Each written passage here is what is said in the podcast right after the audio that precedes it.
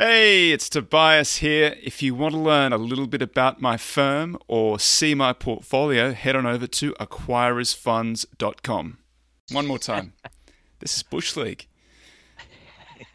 I'm Tobias Carlisle. This is Value After Hours. My co host Jake Taylor and Bill Brewster are here as always. Jake, what's your topic this week? Uh, well, I feel obligated, like we need to talk about coronavirus since it's a, such a big deal right now. And Bill, what are you talking about? Going to talk about uh, thinking about the future a little bit more and my my recent visit to the West Coast and how it got my frame, my mind frame, a little bit different. And I'll be talking about the swift rebuke that the market gave to Cliff Asness's article on sinning a little in value, where it then sold off for the worst six weeks out of a really bad decade, which led him to write another note saying, Never has a venial sin been punished so swiftly. We'll be talking about that right after this. Tobias Carlisle is the founder and principal of Acquirers Funds. For regulatory reasons, he will not discuss any of the Acquirers Funds on this podcast. All opinions expressed by podcast participants are solely their own and do not reflect the opinions of Acquirers Funds or affiliates. For more information, visit acquirersfunds.com. So we're we're in the we're in the second day of a big sell-off, just so everybody can contextualize where we are. Uh, I've I've been talking to a few friends of mine. Uh, Chris Cole, who's a vol guy, he has all of these little mon- he, he monitors all of these different funny relationships between things. And one of the relationships that he monitors, which is something that I have believed for a long time, is that value. He monitors value relative to growth, value relative to the market. Because I have this theory that value sells off first. In a bull market, the tail end value just doesn't get a bid. I think it's because value guys tend to be a little bit more disciplined. It's not the stuff that's going up definitionally. That's where everybody's kind of piling in. So value definitely starts pulling back first. We saw that in 2007. Definitely saw that in 2000, although it was years early in 2000. And I think that we've been seeing it over the last five years where value kind of sells off and then catches back up again and sells off. And I think that the most recent big sell off uh, over the last sort of eight weeks was interesting, and that it came on the heels of Cliff Asness at AQR had this article where he said timing factors is really hard to do, but he advocates for when they when they get to extremes, he advocates sinning a little, by which he means allocating a little bit more to whatever. Um, whatever factor is the one that's currently doing the worst at the time. So uh, he came out with this article saying sin a little in value because it's underperformed so well. Just just as a precursor to those eight weeks where it's had its worst six weeks in the last decade, it's probably the worst eight weeks in the last decade. And uh, so he had to come out with a second article where he said, "Never has a venial sin been punished so swiftly." So yeah. I just I think it's kind of funny that like value has been selling off pretty consistently for the last eight weeks, and now we have you know everybody was sort of uh, wondering when the volatility from coronavirus was going to uh, materialize in the markets. All of a sudden, we've had these two violent days of selling, and I I wonder whether it's coronavirus or whether it's uh, just the market's been expensive. There's a lot of weakness underneath. I mean, you look at Japan had that big negative 6.3% Q4 GDP print. That's pre-coronavirus. Who knows what's going to happen? Maybe maybe it's like a broken window fallacy that if you if you get enough if you kill enough people, there's enough of a response from all of the authorities that that somehow that gooses GDP. I, I kind of I hate those theories. I think they're wrong, but you know that's maybe that does show up in a in a quarter of maybe it shows up in a, in a in a quarter of people spending money on face masks or something like that. But I honestly, I, I actually, I, honestly, I don't think that's going to happen. I think shutting down all the factories is, is really going to hurt, and the supply chain, and we're going to see that in maybe, maybe not even in the next round of reporting. We're going to see that in like that's the Q, Q1 reporting, which comes out mid Q2. Q2 reporting, which comes out mid Q3. So I think this thing probably potentially rolls on all year long. I think I've just stepped on your topic too, Jake. Sorry about that. It's okay. Oh, oh, Matrix. If we want to. Back into Mat- the Matrix. Matrix got you. Go again. I said we we could just do a big blended show today if we want to. This can just be a Coronavirus a special. gra- real- Markets in turmoil. markets in turmoil grab ass edition. That's right. I might have to go get a Corona. What do you guys think? I- well, let's let's go back to the to Cliff's paper first. Um, and first thing I would say is like, boy, I kind of miss Cliff on Twitter. Oh no! Uh, was oh no! It sucks. Why do you have to go away? Regulatory reasons? No, What I think he just gets too Nah. angry. I think it's he gets too angry, health. and people, yeah, and I get it. Like he's probably smart to do that, but to his maybe if we credit, all he will. I, we'll treat him well. he's not the kind of guy who you, you don't have to have a blue check mark to get a response from Cliff. Like any random dude who set up a Twitter account 15 minutes ago can go at it with Cliff, Like, yeah, Yeah. and he'll take it earnestly. Like he'll respond as if they're not just trolling him. So you know, God Maybe bless him. there's a healthier way to for Cliff to come back into the fold. As an egg. yeah. He might be out there right now. We don't know. Trolling. Yeah. That's right. He should stick a big shark fin in his uh, in his bio, in his in his profile pic, and just like swim up and gore people the way that everybody does to him. I'm gonna I'm gonna check for random eggs citing AQR papers. he wouldn't give it away. So anyway, what about the paper, Jake? Oh, um, yeah. I just thought it was. Uh, I really appreciate the way that he approaches uh, investing and his, just his quant kind of mentality, and like he really is humble about it in a way that I I find attractive. Like he doesn't he doesn't act like he's got it all figured out, but he you know he but he's very he sticks to his guns at the same time, and so I find that combination of humility but also discipline uh, like I'm I root for him to win, and obviously he's like won a lot already. like His thought no one's sh- process is is extant. It's externalized. So you can. He's not saying. He's not saying I'm Cliff Asness with a PhD from Booth and two hundred billion dollars in the fund, and I'm a billionaire. That's why you should believe what I'm saying. What he's saying is, here is the data, and here is my interpretation of it. If that's wrong, then show me where. Good yeah, approach. he had a great line in there that I let me see if I can find it. You guys talk while I'm looking. Uh, with respect to how long coronavirus goes on, I think you I think it might be Q4, man. I mean, I think we might be into December still hearing about it. Oh, I'm If sure. nothing else, I'm saying at a minimum. that news on it. Yeah. Uh, Dan McMurtrie was pretty uh, pretty early on this. I don't, you know, like you, I don't know how much is necessarily coronavirus related, but I mean, when you start working back through the supply chain with all the operating leverage that is in supply chains now and all the just-in-time inventory that everybody has worked so hard to get to, uh, it c- could be a real deal. Yeah, it's surprising that it hasn't shown up yet. I guess the US just hasn't panicked yet properly. Yeah, I don't know. I mean, I think one thing that we all sort of forget is that if we looked at sort of uh, like dollar weighted paying attention, there's a lot of money out there that is not.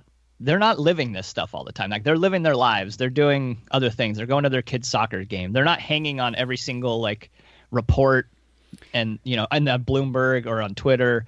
They're just living life. And so I think the underreaction sometimes surprises us because it's like, dude, doesn't this seem like a bigger deal? No one's paying attention. Nothing matters anymore, right? But maybe it's it's just maybe it's it's a little slower to diffuse out into the into the ecosystem than guys like us who are on the front lines think about. I'd say I I- didn't think about it. I thought I was like, this is SARS 2.0. It's bird flu. I've been through this before. It is bigger than that. Yeah, I, I've I always I joke to my wife that the CDC has its uh, has its annual advertising campaign, and they come out with Zika virus. Be worried Yeah. about that for this year. SARS this year. MERS this year, and then this year they were like, "Come on, we're going to come up with something new, coronavirus." But I have I, I don't know anything about anything. I don't know anything about anything. But uh, it does seem to be worse than those other early advertising campaigns. I think I think uh, that they, this is a real blockbuster. Well, Buffett was saying it yesterday, right? Where he was on CNBC and he was like, I, you know, I mean, he was basically saying that he talks to Bill Gates and, but he wouldn't be like Bill Gates thinks this. But apparently, Bill Gates thinks that uh, like it's going to last through the heat, and you know we'll see. But I I think Buffett was hinting that he thought it might be a bigger deal than than people let on. But I could be. I don't know. I was tired when I watched that. What do you mean you don't know anything? You're we're all now virologists and supply That's chain right, yeah. managers. Don't haven't you gotten your Twitter education on viruses? Yeah, it's uh, it's beyond me. Honestly, I try to ignore anybody who expresses an opinion. Well, I'll tell you how it won't get beyond you. You could have a concentrated position in airlines, and then it comes right to your front door. I got a little position. It's hard to pick out the, the, the airline from the rest of the portfolio. There's a lot of red in there. I'll Yeah. tell you who I like. I like the guy I, I mentioned, and for anyone that thinks that I've fully abandoned value, this is a 10 basis point position in Splunk. And this guy's like, I thought you were a value investor. I saw that one. Well, listen here, dude. I still own the airlines, and it hasn't been fun. So I'm so happy I have this label that you've put me in. Oy vey. Like Spirit off 10%, Ryanair down 11. I, I mean, I don't really care, but it was a painful thing to look at. Is that impacting the domestic carriers? Because I got a position in Love. How's that tracking? Yeah, I mean, I guess the argument is it's going to reduce the amount of people coming into the U.S. and that's going to hit load factors. I don't look. I think that this is a good test, right? Everybody that is long the airline thesis has been saying like, well, they're going to be able to pull in capacity. So let's see. Uh, it's it's you know we'll find out if we're right or not. But even if we get through this, people are going to be like, well, the Max was out of production, so we have to wait for a recession. I don't care. Keep the cloud of doubt on. We'll just buy in all the shares. I know this uh, this man who runs a manufacturing company, and he keeps six months of inventory on hand at all times, which you know every MBA from McKinsey would have you know screamed bloody murder about tying up that much working capital. However, on on these type of situations, when he's the one who's still delivering and no one else can, what do you think that does for his brand and for his company? And does it much more compensate that's the the cost of carrying extra inventory? He's he said he does it for the same reason that we have two kidneys. Like you you need to Got a backup. you need a backup, right? Because shit can happen, and I think I think that's really smart. And I I wonder if maybe we're a lot of public companies, especially, aren't doing enough of that kind of long term thinking and and uh, trying to optimize for too short of a time horizon. Almost certainly. How could you justify that? Got to get your ROIC up. Yeah, that's right. So all the compounder boy can buy it. yeah, that's right. You, you got to sell all your assets, sale lease back them, get your ROIC going, and uh, get get your stuff streamlined. You know, especially with rates at like where they are. I mean, carrying some extra working capital is not. I mean, you just finance it. Yeah. What uh one thing that's kind of scary to think about though is if this type of thing creates a push away from specialization and a, a more towards localization of resources and economies, it kind of makes like if you look at like Tibet for instance, they're a relatively poor GDP per capita, and it's because they're on an island, relatively speaking. They don't like, and they're jacks of all trades. Like they know how to fix a diesel engine and you know do a million different things, but they're not specialists at any one thing, which is what tends to create the most wealth when you have the facilitation of trade. Well, if you if everyone goes back to being local experts more because of something like this, like we could be materially poorer potentially as a species. Well, here's another And- here's another view though. Yeah. So Josh Wolfe says that you know advances in 3D printing are coming, and the impact of those advances in 3D printing is now you won't be sending all of this stuff around the world on container ships. You Yeah. need the raw materials, and you'll just make it close to where you are. Maybe there'll be a fab in your little city or your town or something, or maybe you'll have mm. your own little 3D printer at home, and that'll get you most of the things you need. That would be awesome. I, like I think that's a it's a pretty good reason to maybe question an an energy investment. Anytime you feel bad about the world, go and watch an in- interview with Josh Wolfe and all the great stuff that's coming down the pike. I can't wait. The, the the thing where you get the you don't have to have a chip implanted in your brain. They're going to stick something, a band around your wrist, and it can interpret what you mean when you're. T- so it, you type something in air, and it'll appear on the screen. It'll be nonsense, and your frustration with what has appeared on the screen will teach this thing what you wanted to type, and it'll it'll eventually just figure it out. So you will have different gestures to the person who's beside you, but your band will know what you're trying to indicate. So you won't have keyboards or any other interface other than this thing on your arm. That sounds great. Does it? Do you like, Like, it- typing? if you couldn't get Twitter out of your brain, like I got to be not able gonna be in your brain. It's on your wrist. yeah, I'm just saying. I it, You yeah. Well, it I got off. to be able to take it off. All Turn right. your notifications As off. That's what it is. All right. Yeah. That's I. I need that.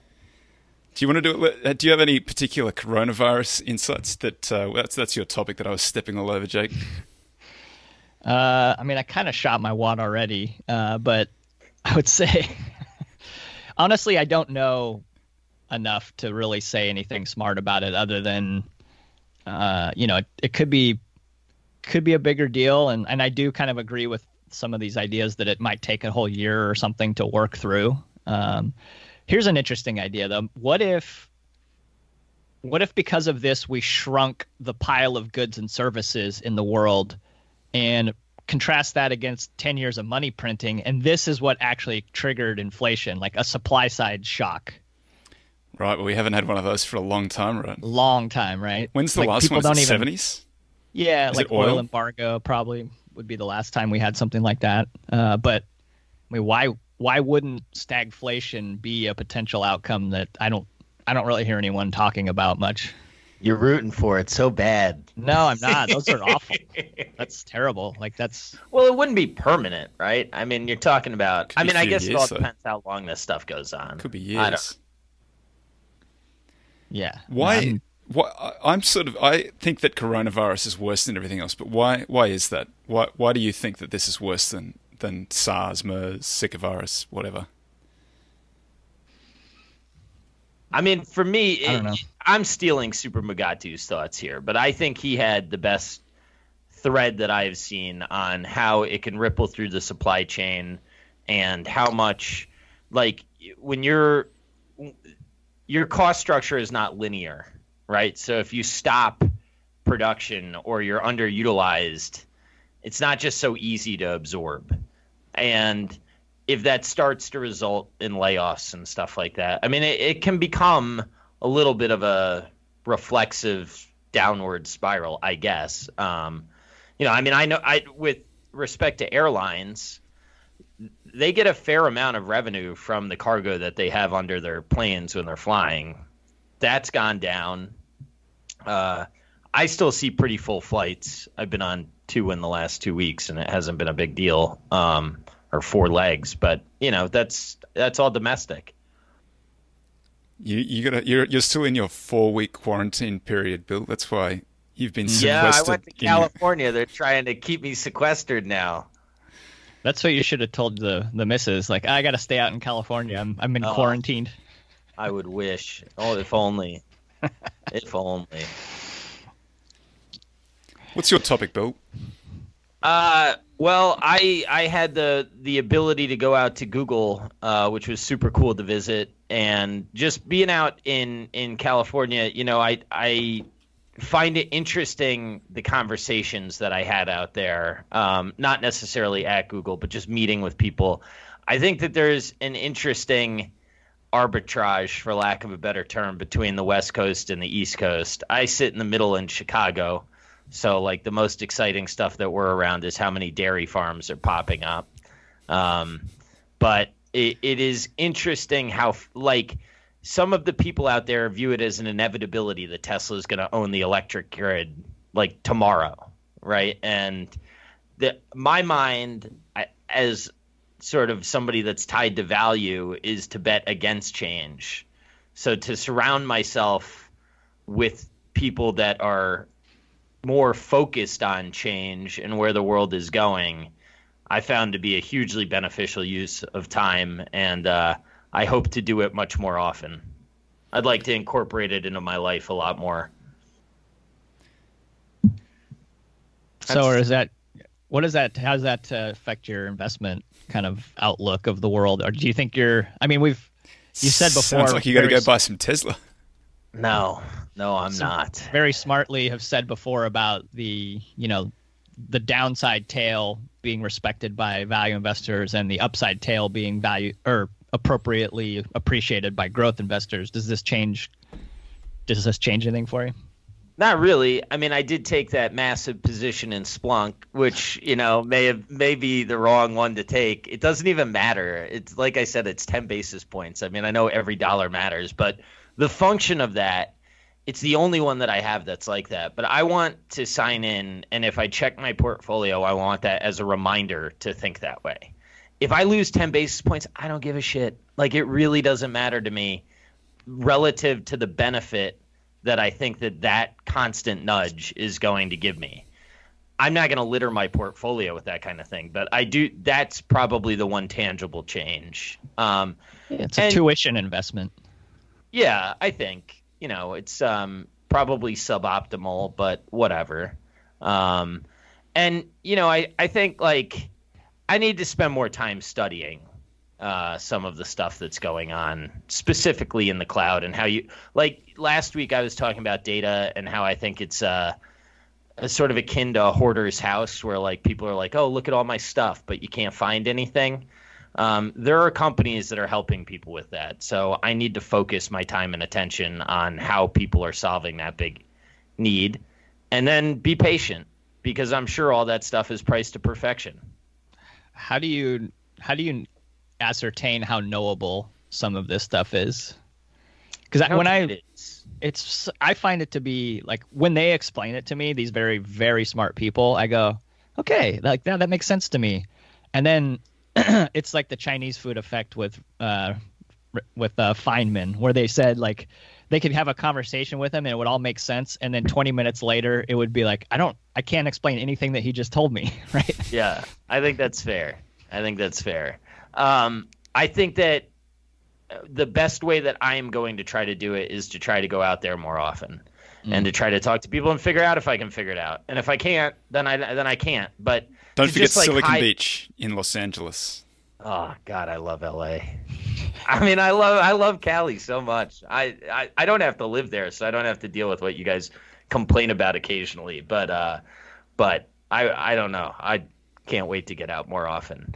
Um, and I you know I guess it's just surrounding yourself with people that are working in the companies, talking to customers, and trying to piece together something, right? And if it doesn't work, then so what? But at least I'll say, hey, I tried and have some interesting conversations.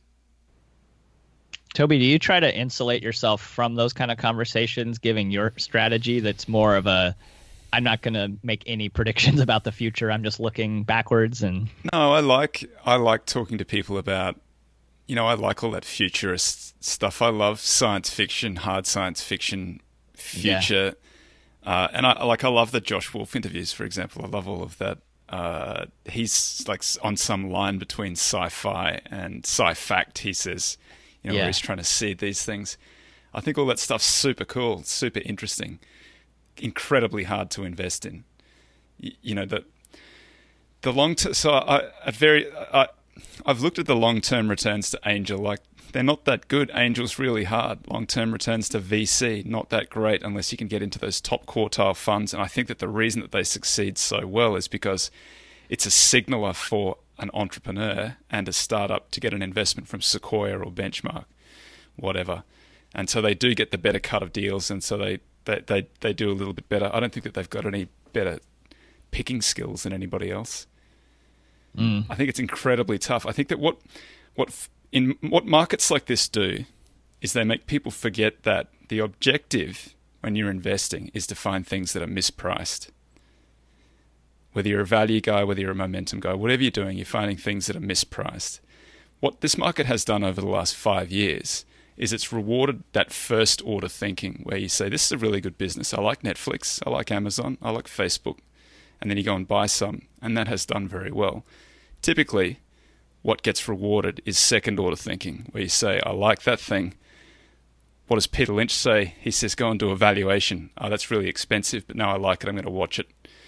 So I have pretty consistently over the last five years been looking for mispriced things that hasn't been rewarded, but it does work over the long run. So that's what I'm going to keep on doing. But I still love sci-fi. Well, I guess that the one the one pushback that I'd give on that is some of these big tech companies have gotten, I think, a lot bigger than people thought that they could get, and a lot more profitable. So I do think that there is an upward inflection. I, I agree with you on on many of the things that I look at that it's just sort of multiple expansion, but some of this has been like crazy growth that I don't think Yeah, my they were probably been able to see. In other probably markets, though, mispriced You could- lower. so Microsoft, which has had, which has been doing very well and had lots of multiple expansion over the last period of time. You can go back the decade before and have a look at how it performed there. I mean, they were doing pretty well through that period too. hmm You know, the revenue growth was roughly similar, but multiple compression did what happens normally to high growth companies that they see that high growth in the earnings, but they also see multiple compression because the market gets too far ahead. That is what has happened at almost every other juncture. It's not happening at the moment. They're getting multiple expansion, but I think that it's almost a certainty that we go back into a market at some stage where high growth sees multiple compression, low growth sees multiple expansion. I don't know when it's going to happen, but I, I'm pretty confident that's what happens. How do you think about some of the pushback that comes at value from like the ROE perspective or the low returns on invested capital? I mean, if you're doing uh, a value study, you're rolling out of those every year, right? Is that accurate? I mean, I know that it's. I, I'm trying Yeah. to figure out like yeah, so so some sort of back the test. Yeah. studies. yeah, Yeah, so when you read the studies, it's not really like uh, these businesses, if you hold them for five years, you outperform. It's just in general, the value factor, if you keep rolling, outperforms. Is that accurate? So the value factor is price to book, but let's just say value generally, like any low price to a fundamental. The back tests typically run rolling on an annual basis. I think the gold standard is lag the data six months, so you're trading in June on the K data. So there's everything's been disclosed to the market, and then look at what the composition of the returns and the composition of the returns over the next sort of 12 months tends to be the earnings for value don't do as well. They do seem to compress, but less than the market anticipates, and so you get this multiple expansion. And so th- that is typically how it has worked. So when someone looks at my portfolio, they might say, "Well, that portfolio is full of dog shit," and I don't disagree that those businesses are struggling. I mean, I think their balance sheets are very strong. They're still generating free cash flow, and they're close to cyclical lows. So what I'm trying to capture is higher uh, is an increasing return on equity but from a compressed return on equity, increasing um, earnings, but from a trough and an increasing multiple expansion. Last few years, uh, for a variety of reasons, not all three of those have occurred at the same time. But I, I still think the businesses, like as a whole, if I tell you what the the portfolio is like, eleven percent free cash flow yield, buying back about six percent of its stock, growing at about 15% a year. I mean, that's from my perspective, I like holding something that looks like that. I would buy a it. thing that looked like that. Yeah, that's a decent conglomerate. Right. Yeah. But it hasn't been working. Like you can just see the, you can look at, you know, Hussman has that chart that he publishes every now and again where he says, here, here are the 10 deciles. And you can just look at how the 10 deciles have tracked over time. Last 18 months, that value decile has been falling in terms of its valuation. That most expensive decile has been rising in terms of its valuation. That is what has driven, over the last 18 months, two years, value to underperform. Not saying that some of those very good companies don't justify. I mean, I said last week that I thought that it's one of those unusual bubbles, or not bubbles, sorry, one of those unusual booms where I do think that the ranking is roughly right. Like, I do think that the better, more cash rich, fast growing, high return on equity companies are the ones that are being rewarded. But I think that the train to make that investment, the point that you wanted to make that investment was roughly 2010 and you wanted to get on that train. And that was when Jake at EconomPic pointed this out to me. forward PE for value in 2010 was more expensive than the forward PE for the growth glamour decile, hmm. for the expensive decile. I've never seen that before. I didn't notice it at the time, but I think that that explains a lot of the last decade of performance for that growth glamour, expensive decile. And I think if that occurs again, then you want to be a growth guy at that time. But I think that if you look at the market now, and Cliff Asness has said this in his original venial sin paper, it's like value was punished properly for eight years. Value's been over punished for the last two years.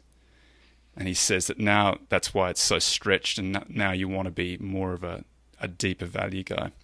That's my argument. I like I like the uh, framework of the market exists to humiliate everyone. Like it's Indeed. it's right that Cliff should write that paper and then get egg thrown on his face. Like that's how the market should react. Uh, and now it's time for everybody else to get egg on theirs. When do you Yeah, ever how to many 2019 victory laps did you see right? that, Well, that the, yeah. the market gods should, if they were just, would be very punishing? Yeah, that's true. Yeah, yeah. 2020 should be set up for some kicks in the pants. The, but the deep value decile has had, you know, the last 17, 18, 19 have been among the worst in the last 20 years. So it's, it's, uh, So Uh, you're but I- telling I- me there's a chance. I also think that, and this is something that uh, I probably can't mention his name, but th th this is something that I have heard from an, an investor who I have an en- enormous amount of respect for, very, very wealthy, very, very successful over a very long Bill Brewster. There's a volatility when when there's a regime change. There's enormous volatility Ah, and so uh, I think that we've seen, and the way that that manifests is, you know, value, the sell off becomes steeper and steeper, and the underperformance becomes greater and greater, and you get this enormous volatility. And, and I think that that indicates regime change. I thought that we saw it in, in August, September last year, but we sort of got, have gone back into this sell off market. So I think, you know, maybe Corona, I think it probably do need a real sell off for there to be a proper regime change. I I tell you, this coronavirus is uh, it has reinforced to me that balance sheets matter when they matter. Mm. You know, it's like one of those things that when everything's going fine, you can you can push it a little, but when you need some anti fragility, Well, if anything, uh, a, a, a really chunky balance sheet makes it hard to have that high return on in, invested capital, have that high return on equity. If anything, it's a drag through the good times. That's right. The only time Yeah. that you want it is when the market gets the stuffing kicked out of it. So, guys who've gone through big drawdowns a few times, one of the first, like I, I'm pretty scarred. But I first started investing in, in the early 2000, in 2000, and you know I've and I've been through another one since then. So I, one of the, I'm, I'm like risk first. I want to, what's the balance sheet? Are these guys going to survive? Like if they get, if we really go into something nasty, does this company emerge at the other side? You know, f- worry about the return of your capital before you return about the worry about the return on your capital. Yeah, I'm uh, living with that right now. My beloved AB InBev. Uh, I th- I think they survive almost certainly, but um, I when I entered that, I saw the leverage, and I wasn't as concerned. I-, I guess that so like in that story in my mind, Latin America was a mess when I got involved. That's where a lot of their profit comes from. You've got declining uh, Bud and Bud Light in the U.S., so people don't like that. But it's somewhat offset by Stella and Michelob Ultra taking some shares. So their their dollar sales are relatively flat here, but it's not ideal. But like Asia was the growth engine, and now, and not just no, I hear you laughing. Not just that, uh, they over-index. So they're they're sort of like this is an imperfect example, but they're a little bit like Apple in that they sell fewer units but capture a large majority of the profit over there. And the reason is they over-index in nightclubs. Well, no one's going out right now. Like Yeah. this is just going to be brutal It's and they have a though, ton of leverage. on- Yeah, well, it's caused me to look in the mirror a little bit and be like, okay, are you going to be a business owner or a stock trader? Because if I own a business and this is going on, I don't sell the business ever in this scenario. Like I'm reminded of John Malone two years ago. Charter was uh, pretty low when he had his annual meeting, and he was he was just like, all right, fine. People don't like my stock right now. They will later. And it was a little comment that he said, and it really like clicked for me. It was uh, it was very insightful. Like, fine, you don't like my inventory, I don't need to sell it to you. Um, and to me, like if I owned AB InBev, there's no way I would sell it right now. But the stock, it gets enticing to try to dance in and We'll out. trade the volatility a little bit. Take advantage of the volatility. Yeah, I don't. I don't know that that's the game I want to play. But I a don't little have half position on. Little half just- notional position. Yeah, I don't know. I, I've Speaking got of my, alone though, the EBITDA I've- Discovery's traded down where he dropped the seventy-five million dollars. So if you like that, People then need to realize though that's like no money. That's nothing to him. That's like you and me buying a Prius. it's not nothing. He still ran through his uh, through his screen, found out which one had the highest price to free cash flow, and dropped what he had on it. Yeah, I'm just saying the 75 million. Like I, I, I don't. I discount. It's not the scale of it; it's the fact that he did it. That's right. Yeah, that's fine. He knows that business and he buys it at a price, and now you got an opportunity to buy it at a lower price. Well, CBS Viacom, I just sold this trading below what CBS is trading. Uh, hat tip to my man Matt Ball. Wish I still had your service, but you discontinued it. Thanks for listening. One of the ten. Uh, I gotta, So- I A gotta, famous people in our team. the dude, we have so many. I mean, I think we have 12, 10 listeners, and they're fantastic people. Uh, but no, but a lot of those media assets are getting crushed. Which you know, I get it. Um, it's hard to walk in front of the cord cutting train, but uh, I got could a work Buffett- out real well. I got a Buffett quote for you from Jonathan Tepper. It makes no sense to lend money to the government at 1.4% when it is government policy to have 2% inflation. Warren Buffett. Yeah, Never heard of him. Good line. who's that guy? Yeah, I mean he's he's been he's railed against long-term bonds, U.S. and I think otherwise for a while now, right? He's he's been a seller of those, but not a buyer, an issuer, I should say. Short of being sued for breach of fiduciary duty, why would you recommend to anyone to buy bonds? Well, not it's the, financial advice. it's not the- financial. the theory is that if we go into a drawdown, then uh, bonds should rally. Over the short From term, 1.3 down to what? But you, you know, when they get when they get to that close to that zero bound, they're going to move a lot more. Like that, every little, every Yeah. the, the change in the in the rate is it has more impact. That's what I, I was talking to my buddy about Microsoft today. And I told him, I was like, honestly, I could see it easily up 40, 50% from here. And the reason is what you just said. Like, when your cap rate is so minimal, small changes. I mean, it's trading at, I don't know, like a 3.3% free cash flow yield. Adobe's uh, 2.5 ish or whatever. That's roughly 21% upside right now. I could see people saying Microsoft's worth a lot more than Adobe. Like Just the bond price, proxy. Yeah, the price can just go nuts, right? And I, I would say, yeah, I get it. I, I wouldn't bet on it, but I'd get it. The only thing is that Buffett sort of did that in the seventies, right? When we had stagflation in the seventies, and the the uh, the yellow rock did a lot better than Berkshire did through that period of time. The elusive yellow rock. I don't know how elusive it is, but yeah, it's. I I hesitate to say it because uh, you know this is basically a value, and I don't want to get I don't want to get hazed by all the people who hate on it. But I don't own any at the moment either. I don't mind it. I've I- done real well I in it, get it. actually, in the past. My grandma gave me some, and then I sold it in uh, I don't know, was it like sixteen hundred an ounce a couple years ago? It was a good sale. Um, But I've- I've magic beans. I, I yeah, at the time I, I think I actually bought Caterpillar stock.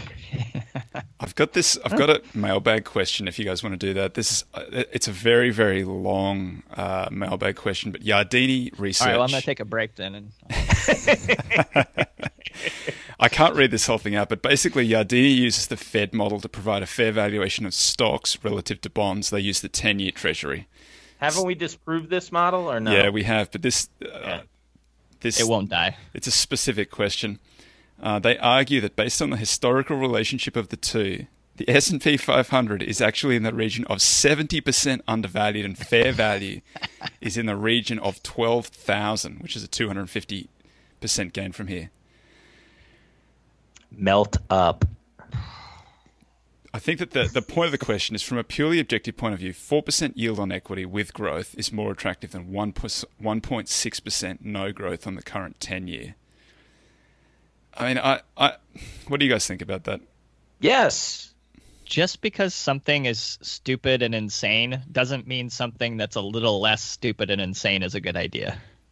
I don't know, man. I don't know that I agree with that. I really don't. And this is why. Uh, I so everything that I own is not sassy other than my 10 basis points that disqualifies me from discussing value. But uh, I do think that there is room in a portfolio to hedge because there's no guarantee that bonds don't go negative. And I mean, I, it's insane for me to say that, but if somebody said, "Look, I'm going to allocate 10% of my portfolio to like a barbell strategy and Adobe and Microsoft and all them are going to be that that sort of far out barbell and they're going to outgrow bonds." I don't think that's the craziest thing I've ever heard. I do think you're taking some risk that I'm not comfortable taking, but I I do get it. I mean, I don't think it's irrational behavior. If the 30 year goes negative, what is Microsoft worth? So much. Infinity. Yeah, four trillion, five trillion. Why not? I mean, the numbers get crazy. Because you Yeah. can't, there's no price at which Microsoft gets a negative yield, right? Like that's a function of their underlying business. So if you can yield 0.01%, it's still better than negative one.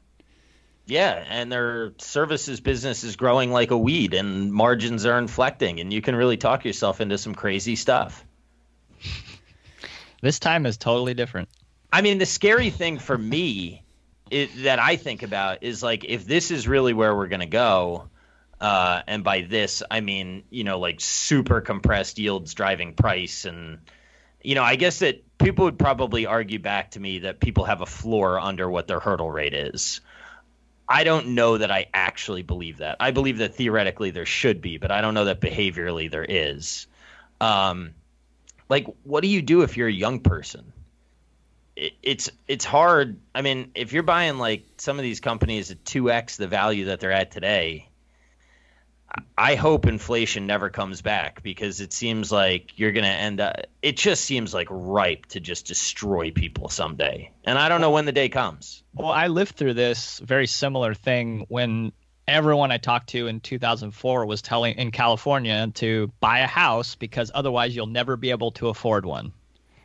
And that was the argument was like you better get in now because you you won't be able to afford one if you don't buy it now.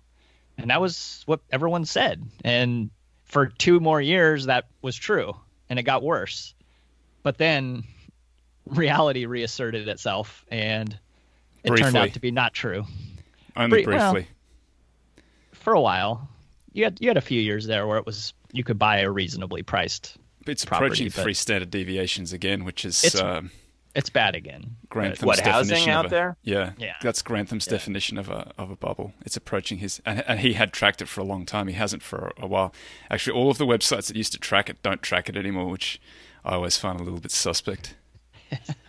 To be fair, you guys have like unending demand and not enough supply and jobs, so there's that. But you also have don't know, taxes, last year was the first year in a long time where there was net. net migration out. yeah. Yeah. My mom's in Scottsdale. She says a lot of people are going from California. But oh God, I hope it implodes. Not for you guys, but for me. I Well- I want to be out there so bad. I mean, Say- let me Sorry. let me ask you this: as far as the argument of of you know this melt up and and yields going even lower due to treasuries, I mean, isn't this by definition speculation? yes, I think I think Only it's hard to argue. you can't really call it investment at this point, right? You're speculating that someone's going to pay you more because treasuries go lower. Yeah. Um yeah, I do think so. I I guess that it doesn't feel like that to me yet. Um so in the same Microsoft conversation, I was saying uh, so uh, compare that to Delta, which is pretty front loaded with the cash flows. So they guide to four billion in free cash flow. I I said I think in a down year maybe you hit one billion, like in a real down year. Uh, you're probably going to be closer to four more often than one, but let's call normalize like two and a half billion to three billion.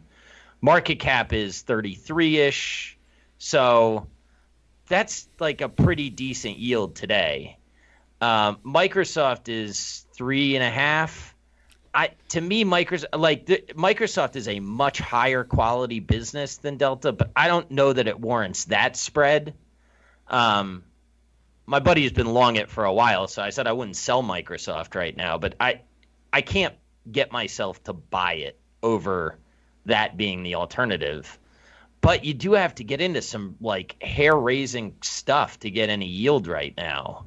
Um, so I don't know. It's it's interesting. I'm not sure that I answered your question. I do agree with you that if you're buying three percent, expecting it to go to two percent on fifty percent appreciation, like yeah, that to me is almost certainly. Actually, it's probably more than fifty percent the way the math works. But yeah, that's almost certainly. Uh, Speculation. yes, that's right. So I'd say Microsoft's It's like, Microsoft's it's at three like long bonds, right? Microsoft's a three percent free cash flow yield at the moment, and it's it's off about eight percent from from where it was before this kind of little coronavirus came through. I think it was two point eight percent when we were discussing it last time. Was it? Oh, it's on sale. I saw a lot of stuff. I'll tell you what, like Pepsi and Coke. Ooh, I mean, th- that's rich. I know that they're doing good things, but like I- that's I, at least with Microsoft, you have something growing like a weed. I mean, Pepsi and Coke. I don't know. I wouldn't lever up to buy them. I'll tell you that. I've got lots of mailbag questions, but I got them. They're all spread all over everywhere, and I honestly I can't track another one down. I, I've got. Ah, I've, I've got. A, actually, that's not true. I've got. I've got. I feel like we've covered a few of these a few times, but here's another one. Uh, should we double down on our stocks after a thoughtful review is done? What's your rationale for your decision? What are some other what do some other investors suggest and what are you going to do in this review from Chris? Well, my my uh, I, I've heard Michael Mauboussin talk about this as the man overboard moment. So it's you should be pre-planning on what you're going to do when your stock drops fifty percent on you. I like that. And does that trigger? Obviously, it should probably trigger a reassessment. Like the market is telling you something, whether you agree with it or not is a different story. Uh, but I think you should be looking to see do, are the assumptions that I'm making this investment on predicated on still true, and if so, then this is an opportunity for you to potentially double down. If not, then maybe you hold or cut your losses and and learn something from it. But you the time to be coming up with a strategy for the man overboard is while you're calm, while you're thinking rationally, while you're while the markets are calm also, and not after the guy's already fallen overboard and you're like, oh god, now what do I do? Could not agree more. I mean, three three examples that I have, like AB InBev. I don't know that I'm wrong yet, so I'm not going to double down and I'm not going to sell. Wells, I think I might be wrong, so I'm considering swapping out for Schwab. And Delta, I might buy more of. Not financial advice, but like those. But those are like three stocks that I still think I'm right on Delta. I mean, I, I think if you underwrote airlines and didn't think you were going to have a drawdown, then you're out of your mind. So to to experience it and live it, this is sort of they have a strong balance sheet. If you believe in the thesis, now is when you actually want to press your bet a little bit. I think. Um, so I think it, it's very situational. Buffett's got you shook on Wells, huh? Yeah, I don't like it. I don't like a lot of that. I don't like a lot of the stuff in Wells. I think their board is really dysfunctional. Um, I don't know. And yes, I don't think you fade Buffett and Banks. Toby, from a quant standpoint, do you tend to more double down and even out positions, rebalance? Yeah, the, the the two best arguments I've seen John Hempton talking about there's you got John Hempton talking about Paul Tudor Jones on one hand, losers average losers, and Buffett on the other hand, and and I think most value investors would say that they have made a lot of money from buying more of a position as it went down? Like, what are the chances that you pick the bottom of the position that you're trying to buy? The Pretty first low, time. right? Yeah, almost never. almost zero. So, you, you, but you also have this problem where you've got some risk allocation. You know, you want to be a three percent position or a five percent position or a ten percent position, whatever you want. You put ten percent of the portfolio at cost, it gets cut in half. Rebuy up to ten percent. Now you put fifteen percent of your portfolio into this position. Goes down by half again. You can do that again. Like at some stage, you've got this, you've got this risk limit but it's kind of being ignored by the fact that you're stuffing so much of the portfolio into this thing that's going down. And you, could be wrong. There's lots of stuff you don't know. There are black swans out there. The way I deal with it um, is, you know, is to punt a little bit because I just rebalance back to back to even. But then I'm also looking at back to equal weight. Then I'm also looking at, you know, is the business deteriorating? Does that make it fall out of the place where I want to own it? And if that happens, then that decision's sort of somewhat taken away from me. I also think that you have to give positions enough time to work out. What happens often mm-hmm. is that a position is bought, deteriorates over the first quarter or so, and then recovers. Like I think you need to give them at least a year to kind of figure themselves out. So that's a really long, messy way of telling you what I do, which is just to equal weight and then keep on watching them in the screen. I think that's pretty effective. There are smarter ways of doing it. I'm not. There are lots of really, really smart better ways of doing everything. I'm just always trying to find the, the simple one that I can implement when I'm really, really under the gun uh, uh, and stressed because I those that it's coming again. There's always one coming. What's the what's that uh, gambling strategy? Is like Martindale, where you just double, double down up. every every single time. Yeah. I think that's a is that a reverse Martingale? Yeah, something. I always like that, forget. Huh? Yeah, works until it doesn't. Right.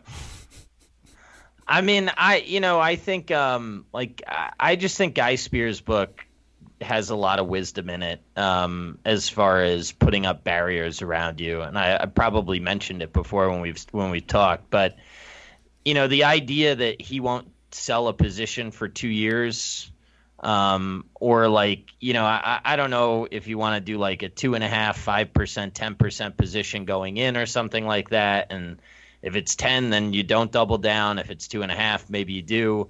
And whatever it is, I, I could not agree more with Jake that like having a plan going in and then monitoring whether or not you think you're you're still right, which the best way to do that is to have a written plan going in. Uh, then then I think these decisions get a little bit easier. It should also turn on the nature of the business that you're looking at. So you know, commodity, cyclical, with a little bit of leverage that you, that you get one bite at that. Yep. Uh, compounder, uh, maybe you can double up a little bit on something like that. That's probably something that you think is going to be materially bigger in three to five years' time is a much different proposition to something like a cyclical. Like those cyclicals get really ugly at the bottom. Like there's no floor on a cyclical. Yeah. And don't assume that you're going to have willpower at that right. that moment because that's how you end up losing money or getting syphilis. you love you love the syphilis line. I love the Munger joke. It's so funny. Yeah. I think that's a good place to leave it because uh, we're out of time. Thanks, folks. We'll see you next week. Bye, everybody. Have a good one.